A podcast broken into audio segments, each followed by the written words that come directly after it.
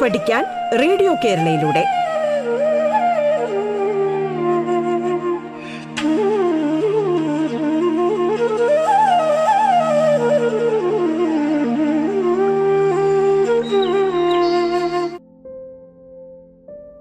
പ്രിയ വിദ്യാർത്ഥികളെ, നമസ്കാരം. സംസ്ഥാന സർക്കാരിൻ്റെ ഓൺലൈൻ റേഡിയോ സംരംഭമായ റേഡിയോ കേരളയുടെ പാഠം എന്ന പരിപാടിയിലേക്ക് ഏവർക്കും സ്വാഗതം. ഞാൻ നിങ്ങൾക്കൊപ്പം Ajimon N, Thiruvananthapuram Pattom saint Mary's higher secondary സ്കൂളിലെ ഹൈസ്കൂൾ വിഭാഗം മലയാളം അധ്യാപകനാണ്. പ്രിയ വിദ്യാർത്ഥി വിദ്യാർത്ഥിനികളെ, നമ്മുടെ ഇന്നത്തെ ക്ലാസ് എട്ടാം ക്ലാസ്സിലെ കുട്ടികൾക്ക് വേണ്ടിയാണ്. എട്ടാം ക്ലാസ്സിലെ കുട്ടികൾക്ക് വേണ്ടി മലയാളത്തിൻ്റെ ലളിതമായ വ്യാകരണ പഠന ക്ലാസ് ആരംഭിക്കാൻ പോകുന്നു. വ്യാകരണ പഠനത്തിൽ ഏറ്റവും പ്രധാനപ്പെട്ട രണ്ട് കാര്യങ്ങളാണ് സന്ധിയും സമാസവും വിഭക്തിയും. ഇന്ന് നിങ്ങൾക്ക് ഞാൻ പങ്കുവയ്ക്കുന്നത് സന്ധിയാണ്.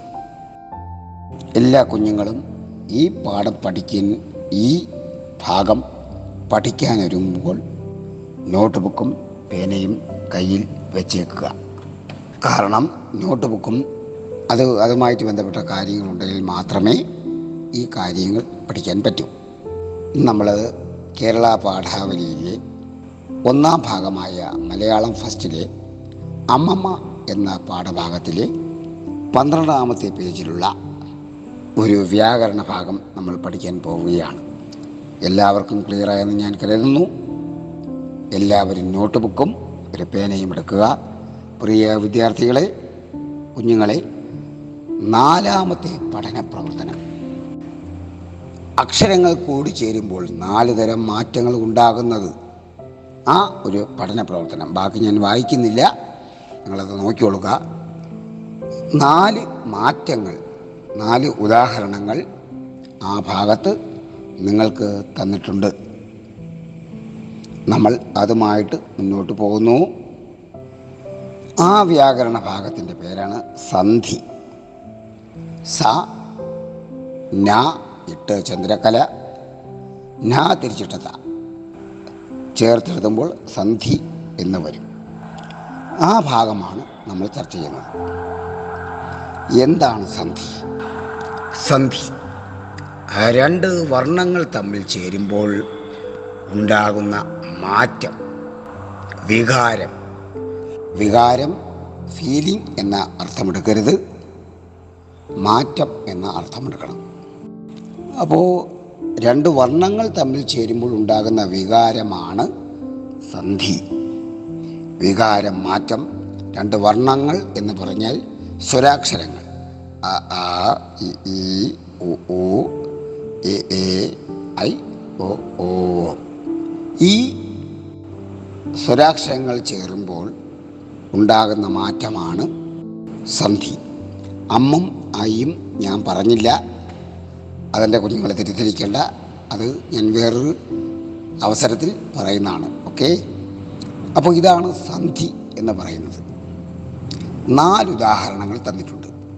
വന്നു, അധികം, ഇല്ല, ഹൈഫൻ, വന്നില്ല, തേവി, അധികം, തേവി, ഹൈഫൻ, തേവി തേവി ചേർത്തെഴുതിയപ്പോൾ ഒരു ത ഇരട്ടിച്ചു. മഴ, അധികം, ഇല്ല, മഴയില്ല ചേർത്തെഴുതിയപ്പോൾ ഈ എന്ന സ്വരത്തിന് പകരം യാ എന്ന അക്ഷരം വന്നു. വിൺ പ്ലസ് തലം സമം വിണ്ടലം. അതിന് ഒരുപാട് മാറ്റങ്ങൾ വന്നു. എൻ്റെ കുഞ്ഞുങ്ങൾ സംഘർഷത്തിലായി. അത് കുഴപ്പമില്ല, നമുക്കത് ചർച്ച ചെയ്യാം. ഓക്കെ കുഞ്ഞുങ്ങളെ, കേട്ടോളൂ. സന്ധി എന്ന് പറഞ്ഞാൽ രണ്ട് വർണ്ണങ്ങൾ തമ്മിൽ ചേരുമ്പോൾ ഉണ്ടാകുന്ന മാറ്റമാണ് സന്ധി. നാല് തരം സന്ധികൾ നിങ്ങൾക്ക് മാത്രം, എട്ടാം ക്ലാസ്സിന് മാത്രം പഠിക്കാനുണ്ട്. അതിൽ ഒന്നാമത്തെ സന്ധിയുടെ പേരാണ് ലോപസന്ധി. ലോപസന്ധി കുഞ്ഞുങ്ങൾ എഴുതിയെടുക്കുക. ലോപസന്ധി. ലോപം എന്ന വാക്കിനർത്ഥം ഒന്ന് നഷ്ടപ്പെടുക, ഒന്ന് നഷ്ടപ്പെടുക. രണ്ട് വർണ്ണങ്ങൾ തമ്മിൽ ചേരുമ്പോൾ ഒരു വർണ്ണം അല്ലെങ്കിൽ ഒരു അക്ഷരം നഷ്ടപ്പെടുന്നതാണ് ലോപസന്ധി. നമുക്ക് അമ്മമ്മയുടെ ഉദാഹരണം എടുക്കാം. വന്നു പ്ലസ് ഇല്ല, വന്നു പ്ലസ് ഇല്ല, വന്നില്ല. അതിൽ നഷ്ടപ്പെട്ടത് ഉ എന്ന അക്ഷരമാണ്. ഉ എന്ന അക്ഷരമല്ല, ഉ എന്ന വർണ്ണമാണ്. ഉ എന്ന അക്ഷരമല്ല, ഉ എന്ന വർണ്ണമാണ് നഷ്ടപ്പെട്ടത്. ഈ അധികത്തിനപ്പുറം ഈ എന്നൊരു അക്ഷരമുണ്ട്. അത് കൃത്യമായിട്ടും ഒരു ചിഹ്നമായിട്ട് അവിടെ വന്നിട്ടുണ്ട്. വ്യക്തമായോ? വന്നു പ്ലസ് ഇല്ല, വന്നില്ല. ഉ എന്ന അക്ഷരം നഷ്ടപ്പെട്ടു. ഈ എന്ന അക്ഷരത്തിൻ്റെ ചിഹ്നം അവിടെ വന്നിട്ടുണ്ട്. ഇനി കുഞ്ഞുങ്ങളെ ഒന്നുകൂടി ഓർക്കുക. കണ്ട്, കണ്ട്, കണ്ട്. ആ ഉദാഹരണം എഴുതുക. ണ്ട് എന്ന് കഴിഞ്ഞിട്ട് ചന്ദ്രകലയാണ് വന്നത്, പ്ലസ് ഇല്ല. അപ്പോഴും നമ്മൾ ചേർത്തെഴുതുമ്പോൾ കണ്ടില്ല എന്നാണ് ഉദാഹരണം വരുന്നത്. ആ ചന്ദ്രകലയ്ക്ക് നമ്മൾ മലയാളത്തിൽ സമൃദ്ധോകാരം എന്ന പേര് കൊടുക്കും. അതായത് അടക്കി ഉച്ചരിക്കുന്ന ഉകാരം. അതിനെക്കുറിച്ച് നമ്മൾ പിന്നീട് ചർച്ച ചെയ്യും. അടുത്ത പാഠങ്ങളിലും അടുത്ത വ്യാകരണ ക്ലാസ്സുകളിലും അത് ചർച്ച ചെയ്യും. കണ്ട് പ്ലസ് ഇല്ല, കണ്ടില്ല. അപ്പോഴും ചേർത്തെഴുതുമ്പോൾ ഈ എന്ന അക്ഷരം അവിടെ വരുന്നുണ്ട്. അതുകൊണ്ട് അതിന് നമുക്ക് ലോപസന്ധി എന്ന പേര് കൊടുക്കാം. എൻ്റെ കുഞ്ഞുങ്ങൾ ഇപ്പോൾ ആശയക്കുഴപ്പത്തിൽ ആകേണ്ട കാര്യമില്ല.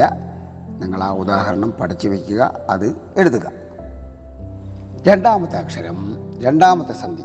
ആദ്യം നമ്മൾ ചർച്ച ചെയ്തത് ലോപസന്ധി. രണ്ടാമത്തെ സന്ധി ദ്വിത്വസന്ധി.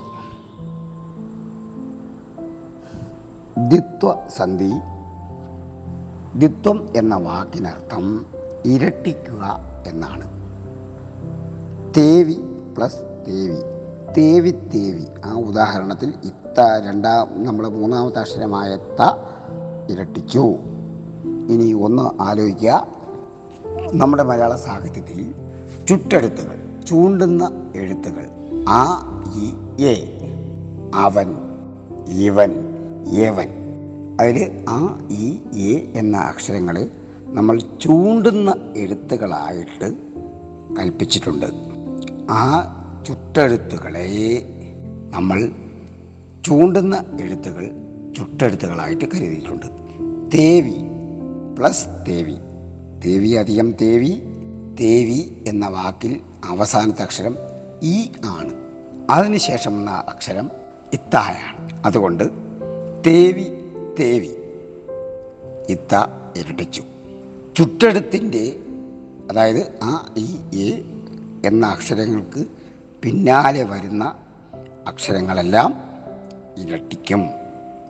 അതുകൊണ്ടാണ് ത എന്ന അക്ഷരം ഇരട്ടിച്ചത്.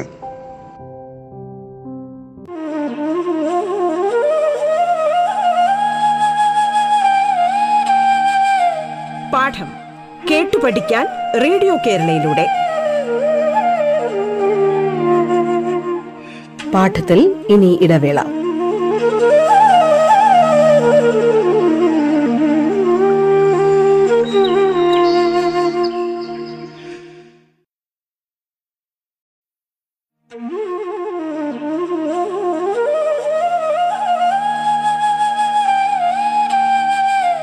പാഠം കേട്ടു പഠിക്കാൻ റേഡിയോ കേരളയിലൂടെ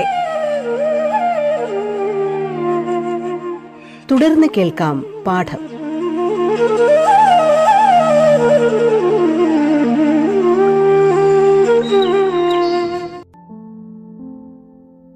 മനസ്സിലായ കുഞ്ഞുങ്ങളെ?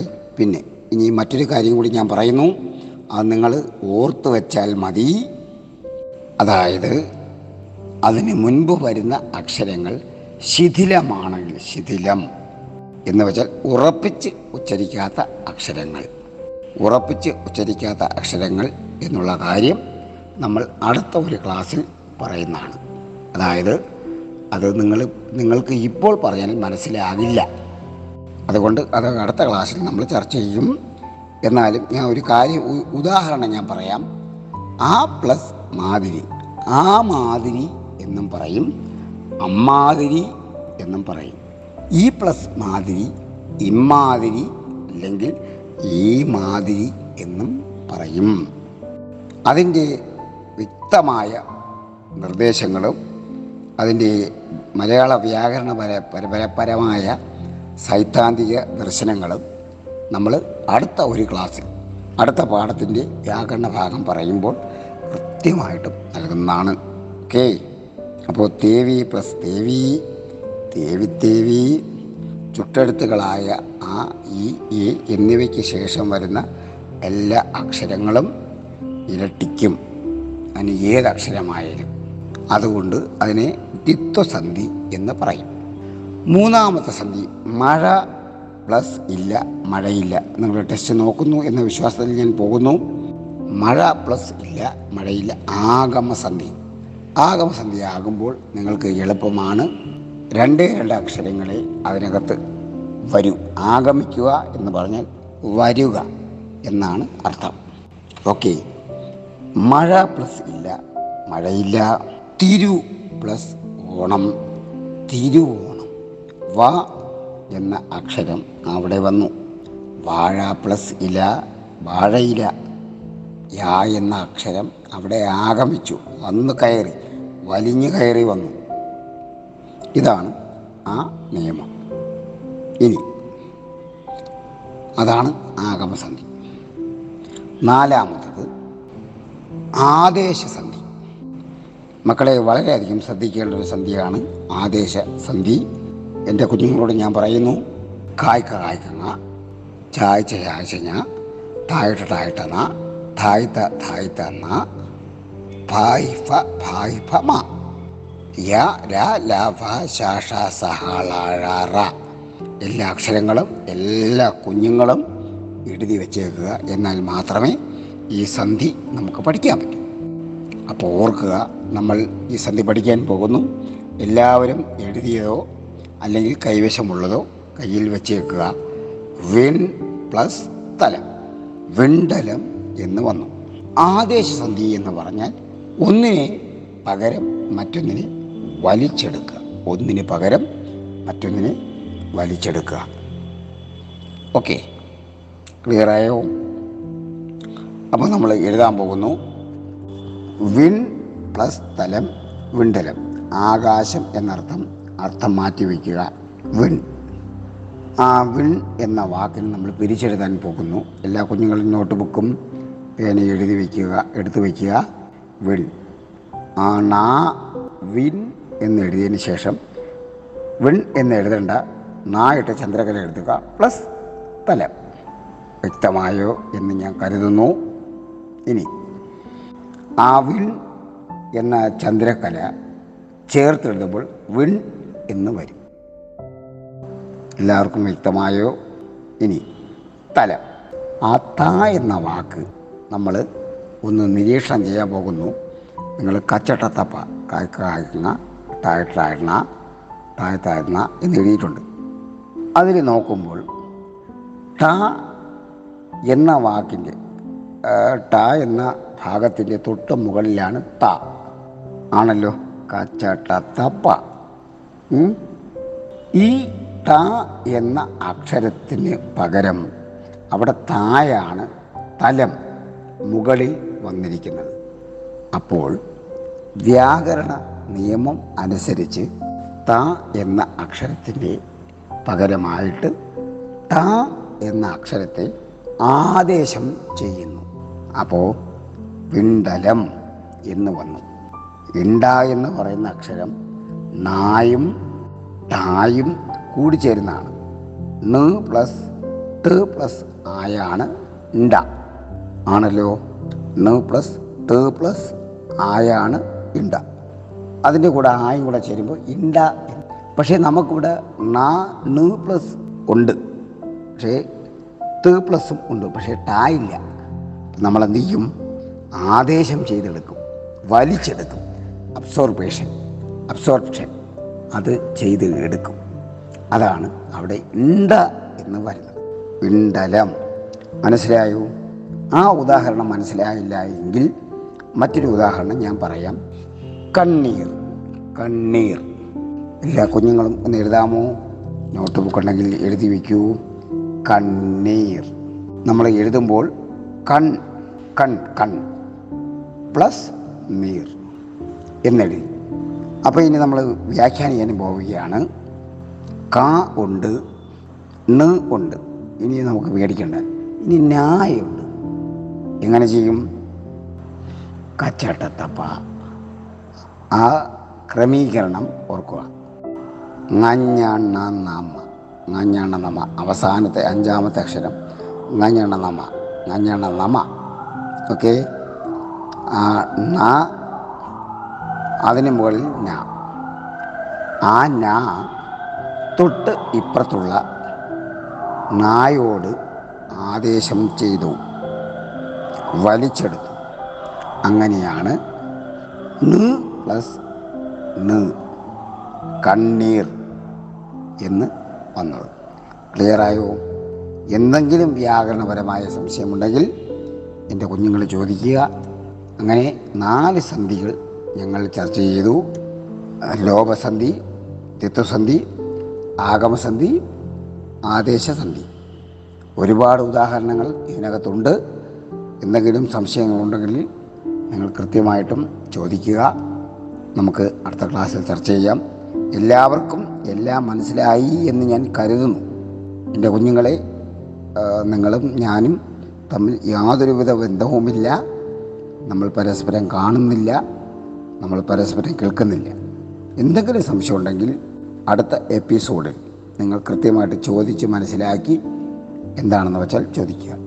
Thank you very much. എല്ലാവർക്കും ശുഭദിന ആശംസകൾ നേരുന്നു. നന്ദി.